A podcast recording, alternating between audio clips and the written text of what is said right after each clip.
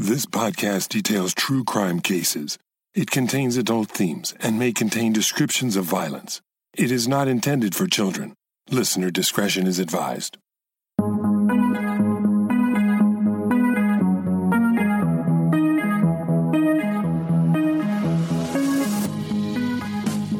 Thank you for joining me for today's episode of Once Upon a Crime. We're beginning a new month, and that means a new series. Typically, the month of May kicks off prom season in America. For those of you lamenting the postponement of this rite of passage for teens, let me just point out that I myself never attended a prom, and I turned out okay. Well, mostly okay. To be honest, I really didn't get all the hoopla surrounding the prom when I was in high school. To me, it seemed like an overhyped and overpriced dance where social convention dictated you wore formal attire that I wouldn't be caught dead in. But hey, I guess that was just the rebel part of my teenage self. And by the way, when Ducky showed up at his prom, I was very disappointed.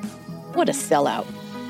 Anywho, I hope that those of you who have to sit out this dance feel a little better knowing that you still rock whether or not you attend prom.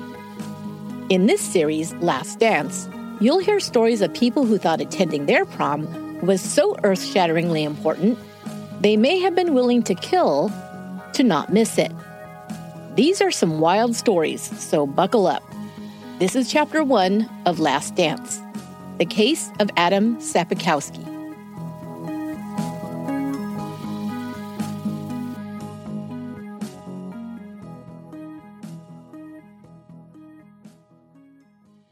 It was Saturday, May 14th, 2005, and Pamela Powell was still unable to reach her sister Allison.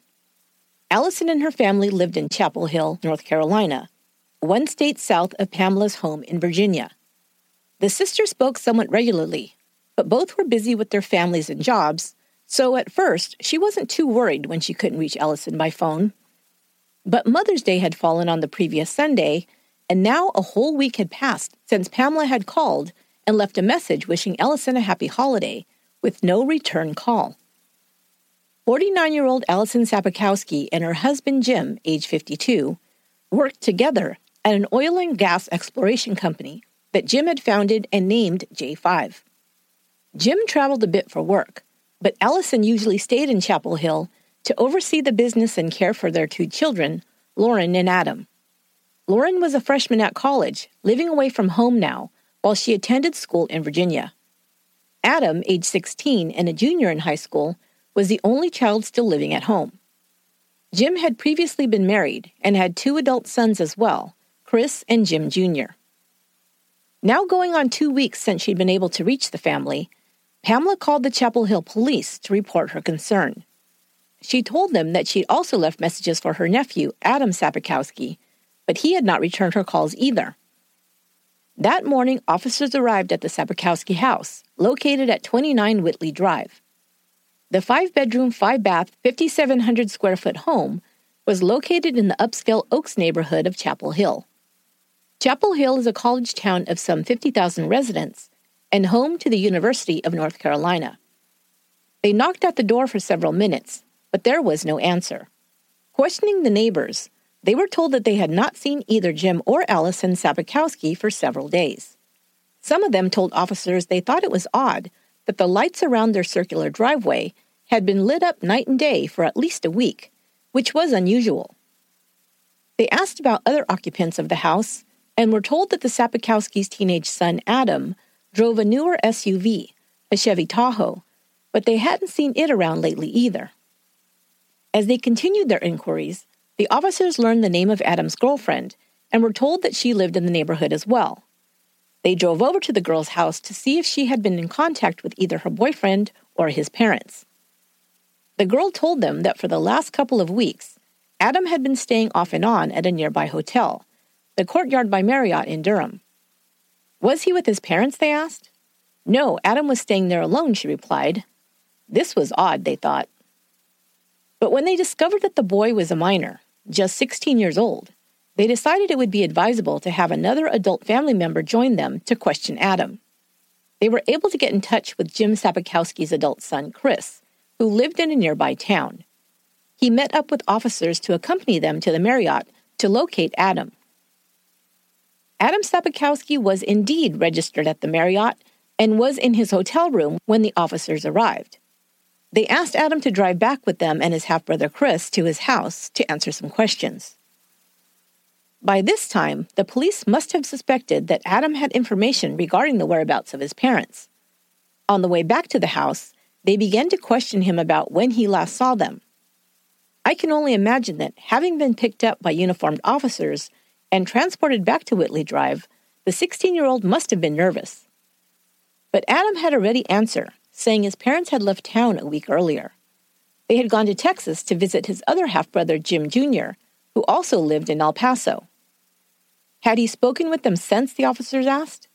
No, Adam replied. He had not seen or heard from them since they left. This, I'm sure the officers thought, made no sense. That a well respected and responsible couple like Jim and Allison Sapikowski would leave their minor son while they went out of town and not call or check in for several days seemed implausible.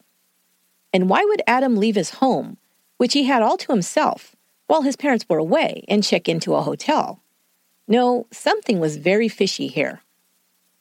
It became even fishier when they reached the house and asked Adam to let them in so they could check things out. And he told them he didn't have a key. At this point, I can imagine the officers giving each other a knowing glance. This boy was hiding something. Maybe his parents had gone out of town and he'd thrown an unauthorized party and wrecked the house. He wouldn't be the first teenager to do so. In any case, they weren't going to let this stop them from entering the home. They still needed to find Mr. and Mrs. Sapikowski. The officers went to a side garage door and, using a credit card to slide the lock open, entered the residence. As soon as they walked into the main portion of the house, the smell hit them. They knew the odor, as would anyone who has ever smelled a decomposing body.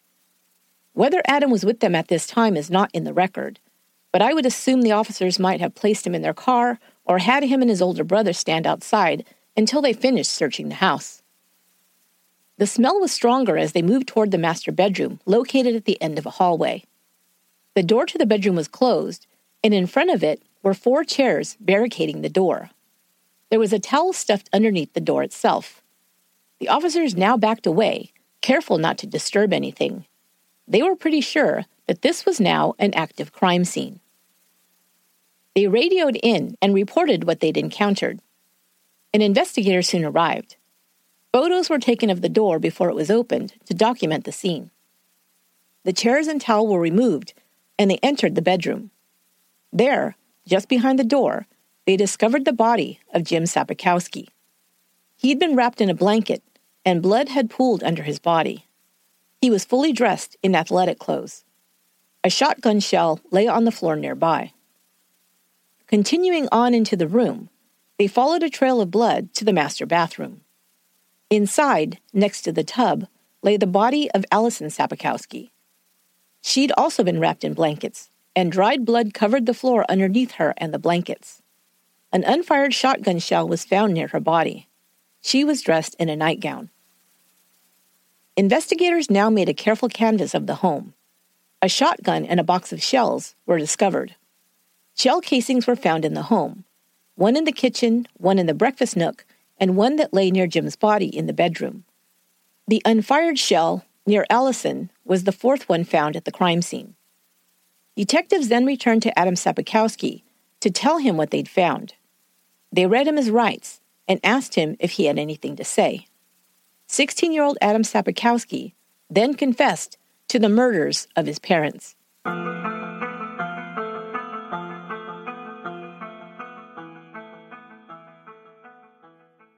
Adam Sapikowski was taken into custody and quickly confessed to the murder of his parents. The 16 year old was charged with two counts of first degree murder. He would be charged as an adult. When the news broke that James Sapikowski and his wife Allison were murdered in their home by their own son, the community was stunned. The couple was described as successful, active in the community, and well liked. The family was said to be close knit. Both of the couple's children had attended the Durham Academy, a private school with a tuition of $16,000 per year. The school provided gourmet lunches, including Thai food and sushi on its menu. Their daughter Lauren had graduated the previous spring and enrolled in Washington and Lee University that fall. Adam was said to be less outgoing than his sister, who was active in school theater productions. He was quieter, but was said to be polite and pleasant. James Sapikowski, called Big Jim by his friends on account of his six foot five inch frame and his larger than life personality, was very popular in the community. He served as the head coach of the University of North Carolina Chapel Hill club ice hockey team. His players looked up to Coach Jim as a father figure who was always around to lend an ear, give advice, and mentor his players. Jim also participated in a pickup ice hockey team himself, so was a frequent present at the hockey rink, showing up four or more times per week. Jim Sapikowski was described as a strong willed man who exuded confidence and had a hard driving attitude, which he'd used towards great success in his life. Teammates called him a lovely, friendly guy but others described him as aggressive and somewhat domineering. Allison Powell Sapikowski was described as self assured and very smart. She, like her husband, was driven to succeed and worked hard, and was also a dedicated mother to her two children. The couple was generous with their money, giving to charitable and political causes as well as to the community. Jim was known to purchase 100 tickets at a time for Carolina Hurricane hockey games gifting them to local children participating in youth hockey leagues. Both Allison and Jim were athletic and encouraged their children to be active. Allison was a tennis player and a member of the country club tennis group. Adam participated in high school athletics, running track and cross country. By all outward appearances, the Sapikowskis seemed to be a good, solid family living the American dream. So much so that when a friend of the family, author and Esquire magazine columnist Cal Fussman decided to write a children's book, he made the Sapikowski family his main characters. In the children's book, The Guest Who Threw Tomatoes, Jim, Allison, Lauren, and Adam host a man from Spain who brings fun and excitement to their home when he shares some of his home country's liveliest customs. But like all families, there were at least a couple of issues brewing in the Sapikowski house. In the spring of 2005, Adam had been underperforming at school, and this was concerning to his parents. Jim, especially, argued with his son over his grades, lecturing him about squandering his opportunity to attend a good college. Jim and Allison even hired a counselor at the cost of $2,000 who could work with their son to find the right college and help him complete the application process. It seems that the tension between Adam and his parents continued to intensify in the last weeks and months leading up to the end of his junior year in high school. But no one could have predicted how serious it would become.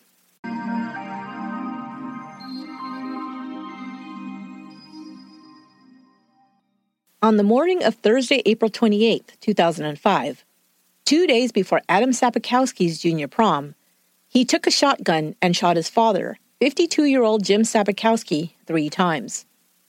Firing from just a few feet away, he hit his father in the neck, chest, and forehead. The medical examiner would say that any one of these shots would have been quickly fatal. The crime scene would indicate that his father had been shot in the kitchen. A trail of blood would also indicate that his mother had been in the bedroom, still dressed in her nightgown, when she had been shot the first time.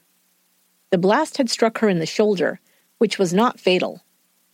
She then might have tried to move away from the shooter, making it a few feet toward the master bathroom, before being struck with a second blast, which struck her in the temple, killing her almost instantly.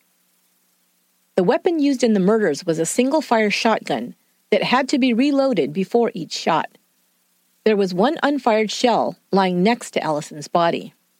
Had Adam stood over his mother, planning to shoot her once again, before determining she was dead, and finally lowering his weapon? It's terrifying to consider that the last thing a mother would see would be the child she gave birth to and raised for 16 years, firing a weapon at her in such a cold, calculated manner. But what Adam did next would almost rival the callousness of the actual murders.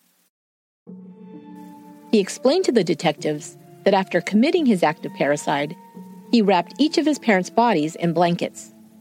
He then dragged his father's body into the master bedroom His mother he placed in the bathroom.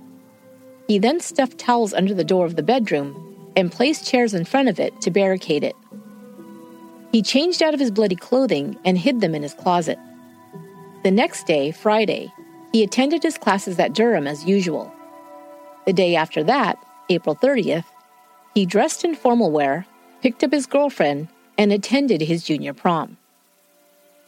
Later that evening, Adam Sapikowski invited friends back to his house for an after prom party, while his parents' decomposing corpses still lay in the master bedroom. When his party guests commented that something smelled like it was rotting in his house, he explained it away, saying that the refrigerator was on the fritz and some food had gone bad.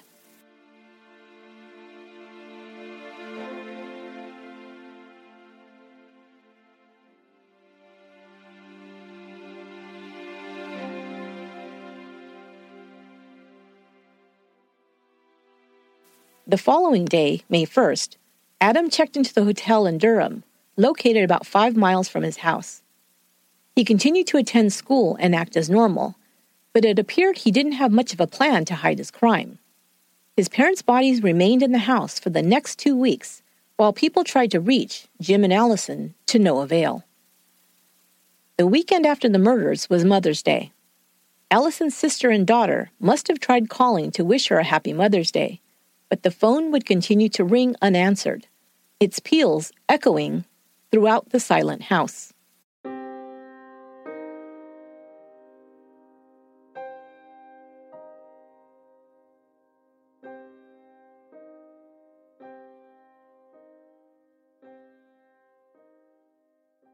Investigators ask the question we all want to know why? What could have caused Adam Sapikowski to murder both of his parents? Adam had no prior criminal record, nor even any reports of behavior or discipline problems at school. Adam would claim that he'd shot his parents in self defense. On a videotape confession, he told investigators he and his father had gotten into an argument that morning about his grades. His father thought he was spending too much time with his girlfriend and neglecting his studies. Detectives had discovered a report card splattered with Jim Sapikowski's blood at the crime scene. Adam said his father had threatened him with a baseball bat. He claimed that his father had struck him with the bat in the past, and he was in fear that he would do so again. This, Adam said, was what provoked the shooting that day. An aluminum bat was taken by detectives from the home, but there was no evidence that it was used as a weapon. Inside Adam's SUV, police had also discovered camping equipment, food, the shotgun used in the murders, ammunition, and cash. Prosecutors would say that this was evidence Adam was planning to flee. The teen had access to somewhere between $20,000 and $40,000 from his parents' bank accounts. They believed the only reason Adam didn't leave was because he'd asked his girlfriend to go with him and she refused. They did not believe that Adam's girlfriend or any of his friends knew about the murders.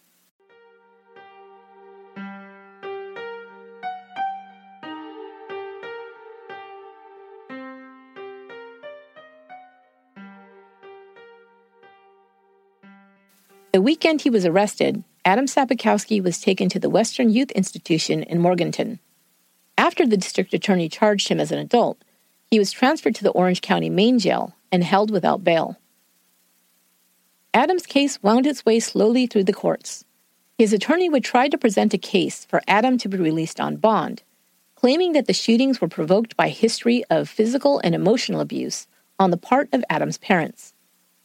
A friend of Adam's was interviewed who said he referred to Jim Sapikowski as Psycho Dad, as he often heard him yelling at Adam. But Adam received no support from his family, who cut ties with him soon after his arrest and confession. They also refused to pay for an attorney, so he was being represented by a public defender. The only people Adam saw as he awaited his trial were his attorney and doctors who were enlisted to assess his mental health for the court. After spending over a year in the county jail, Adam sent a note to his jailers to report that he was feeling suicidal and needed help. He wrote that he was afraid he would, quote, do something crazy, unquote, and hurt himself. He was transferred to John Umstead Hospital and placed on suicide watch. While at Umstead, he was seen by psychiatrists and given several mental health evaluations. He told doctors that he'd heard voices since he was in middle school and began hearing them more frequently before the murders. He said at that time he'd also felt suicidal and thought about hanging himself. These suicidal feelings were often brought out when his parents criticized him and said he wasn't working hard enough in school, Adam told the psychiatrist. Adam stayed at Umstead Hospital for over a year. There he was given medication and treated for his depression and post traumatic stress disorder. He was reportedly experiencing flashbacks of killing his parents. When he was no longer deemed to be a threat to himself, he was transferred back to Central Jail and continued to be monitored.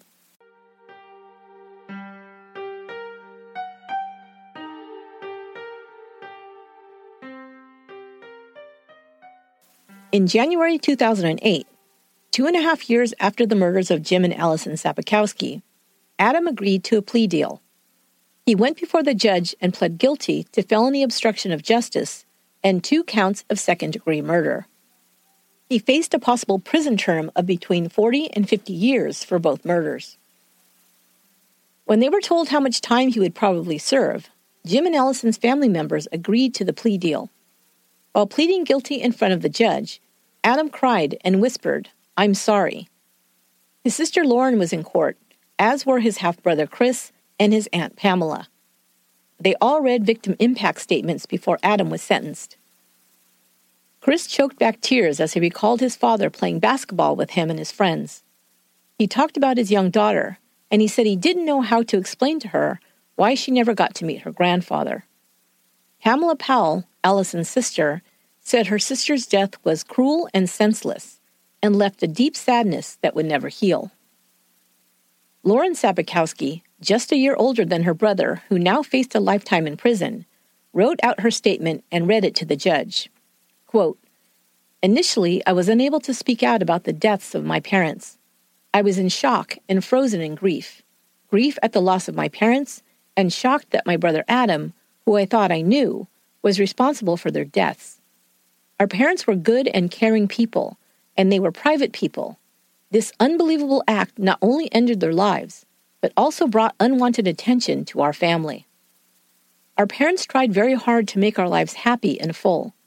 They loved us unconditionally and were openly and constantly proud of us. We were given every advantage that a child could have, including a good education and the opportunity to develop into contributing citizens. Most importantly, our parents were our best friends. My life and the lives of many others have been shattered by the loss of these wonderful people. I will miss my mother and father every day of my life and forever stand up for the goodness that they brought to our family and others through their kind, loving hearts. Unquote.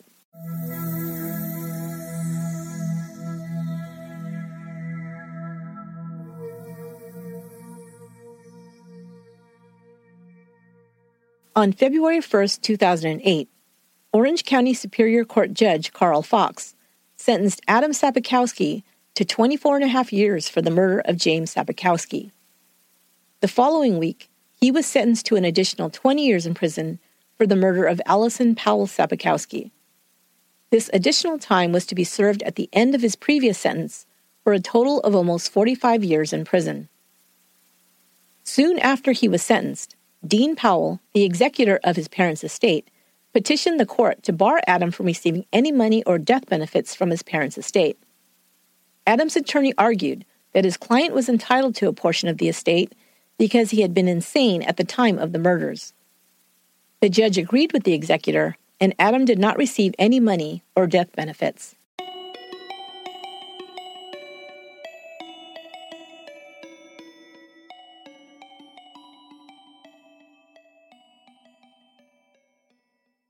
How many times after a tragic crime has occurred have we heard people say, he seemed like such a nice person, or I could never imagine he, she, they could have committed such an act. It goes to show, time and time again, that we generally have no clue what goes on behind other people's doors. This case is no different. It seems baffling on the surface. What in the world could have caused a seemingly nice, normal kid like Adam to deliberately and brutally murder his own parents? Even his sister said that she was shocked at learning her brother Adam, quote, who she thought she knew, unquote, could be responsible for her parents' deaths. Which is to say that afterward, she wondered if she ever knew her brother at all. Yes, it seemed to be a cruel and senseless act, as Allison's sister said. Senseless because it appeared to come out of the blue and for no apparent reason. These are the types of crimes that keep me up at night with my thoughts going around in circles. It's human nature, I think, or at least my nature, to try and make some sort of sense out of such an incomprehensible crime. However, there may be a few clues to help give some context to what happened on April 28, 2005, even if we can't fully understand and definitely not excuse Adam Sapikowski's crime. We must take the context from what we do know we know that the Sapikowskis were a family of high achievers. We know that Jim Sapikowski worked hard and used his talents and intellect to provide a very good life for his family. We also know that Allison was no less talented than her husband and would do anything in her power to support and encourage her children to be their best and become happy, successful members of society. Lauren, Adam's sister, was also a gifted student and talented performer. I learned while researching this case that at the time of her parents' deaths, she was rehearsing for a play with her college theater group. Very soon after their murders were discovered and she learned her brother was the shooter, Lauren returned to school and continued with rehearsals. She was quoted as saying she would rather get back to work and her commitments, as this was what her mother and father had worked so hard for to provide her with the opportunity to live out her dreams. And her education and the theater was what she was most passionate about. Lauren's attitude was very much like that of her parents motivated, hardworking, and focused. Adam, however, had been kind of the odd man out in the family. He was the introvert in a family of extroverts. His father was extremely popular and outgoing. Many people loved Big Jim. Jim Sapikowski was described as big hearted, if somewhat aggressive. He was a leader, competitive, and very determined in everything he did. He had accomplished quite a bit in his 52 years. It's easy to see how a son can feel overshadowed by such a father. Adam may have even resented the time and attention Jim gave to the players on his team, who were quoted as saying Coach Jim was like a father to them. It's also easy to believe that Jim may have felt frustrated at his son, who was just one year away from graduating high school, a very good school that they'd paid top dollar for him to attend. Adam's parents believed he wasn't working up to his potential. Jim began to demand that Adam get focused and work harder to bring his grades up and take school seriously. Maybe he did yell at his son enough that Adam's friend, jokingly or not, referred to him as Psycho Dad. Was it true that his father had threatened him or even hit him with a baseball bat, as Adam claims? Lauren denies that this ever happened. She says her parents were nothing but kind and loving parents. But I think it's interesting that in her statement, she mentions that they were also, quote, very private people who would have hated the negative attention Adam's behavior brought to the family. Could they have been keeping domestic abuse in the home secret as well? Maybe even from their own daughter who was away at college? We'll never know. There's one other detail that leapt out at me, too. Ice hockey was a very important part of Jim Sapikowski's life. He himself played the sport competitively as well as coached other players and was a fan of his local hockey team. He was so involved in the sport, it was said Jim was at the ice hockey rink almost every day. And yet, Adam, his son, did not participate in the sport. Instead, he ran track and cross country. Could this have been deliberate?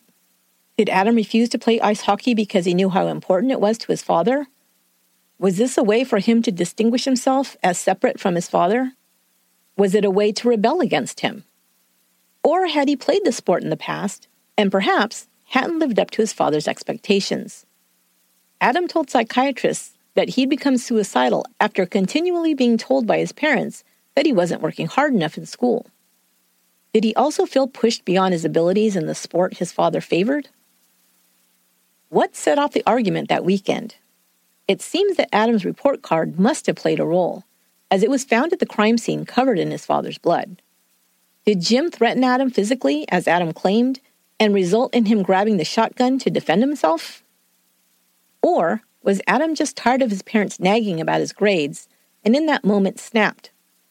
The fact that he retrieved the shotgun probably had to load it and then reloaded it after each shot tells us that this was not a completely spontaneous act. If he'd fired off one shot and injured or killed his father, that would be one thing.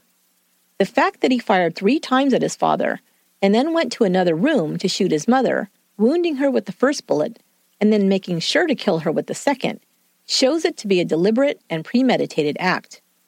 The cold and calculated way the crime was carried out is the reason Adam was given such a lengthy prison sentence. Finally, we must also think about Adam's behavior after brutally murdering his parents. He didn't try to get rid of the bodies or do much at all to cover up his crime. But we have to remember this was a 16 year old. He was not a sophisticated criminal, and it was not a well thought out crime. One of the most chilling aspects of this crime for most who have reported on it is the fact that Adam attended his junior prom two days after the murders and invited friends to a party at his home afterward the place where his slain parents' bodies still lay. I have to admit, this detail is just plain bizarre and chilling. Perhaps with his parents dead, Adam felt a sense of freedom, and weirdly, going to the dance was a celebration of that. Or maybe he was in denial of what he had done. Maybe he was able to convince himself for a while that his parents really were just out of town. And what does a 16 year old do when his parents are away? throws a party, of course. So we can either believe he was a cold blooded killer or a kid who had lost touch with reality. I'll leave that one for you to decide. The last thing about this case that kept my brain occupied on nights long after I should have been counting sheep was the response by Adam Sapikowski's family. Of course, I felt tremendously sad for the family of Jim and Allison. They articulated very powerfully their sense of pain and loss at Adam's sentencing. The anger and horror they must have felt for the perpetrator of the crime cannot be imagined. But like you, I have heard many stories of murder between relatives, and as traumatic as this is for a family, we almost always hear about one or two family members who support and even defend the accused. The fact is that Adam had to be a pretty messed up 16 year old to kill both of his parents out of the blue and hide his crime for weeks that no one in his family seemed to be the least bit interested in seeing or talking to him, and definitely didn't expend any energy trying to understand his violent act, seems unusual. In the accounts I read, Adam was immediately written off by his family, was not given a penny for his defense, and no one in his family called or visited him after his arrest. Again, I can understand that in the family's grief and anger, they might not have wanted to immediately see their loved one's murderer, but I would think, after some time had passed, they might remember that he was a child when he committed this crime, and later on reach out to him in some way. However, I found no reports that this has happened. We'll never definitively know what occurred in the Sapikowski family home. Perhaps there were serious problems that were unseen by the outside world. Or perhaps Adam was one of those bad seeds I talked about in a recent series and he simply decided to free himself of his parents through a selfish act of murder. But the actions he took that morning in 2005 would devastate a family for generations and would guarantee that for Adam Sapikowski, this would be his very last dance.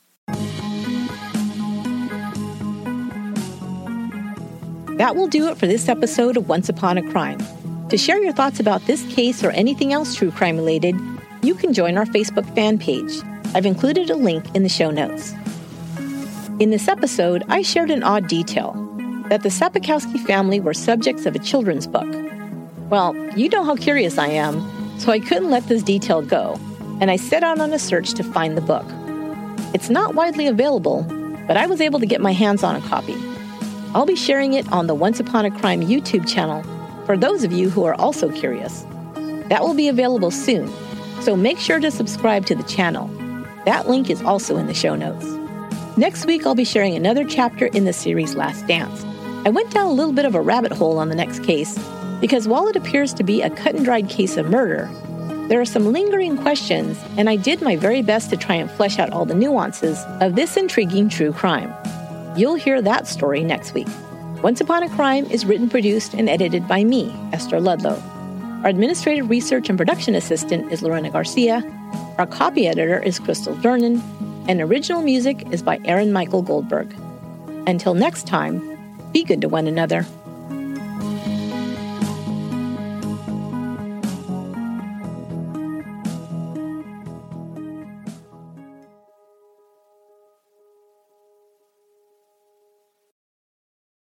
Angi has made it easier than ever to connect with skilled professionals to get all your jobs projects done well. If you own a home, you know how much work it can take, whether it's everyday maintenance and repairs or making dream projects a reality.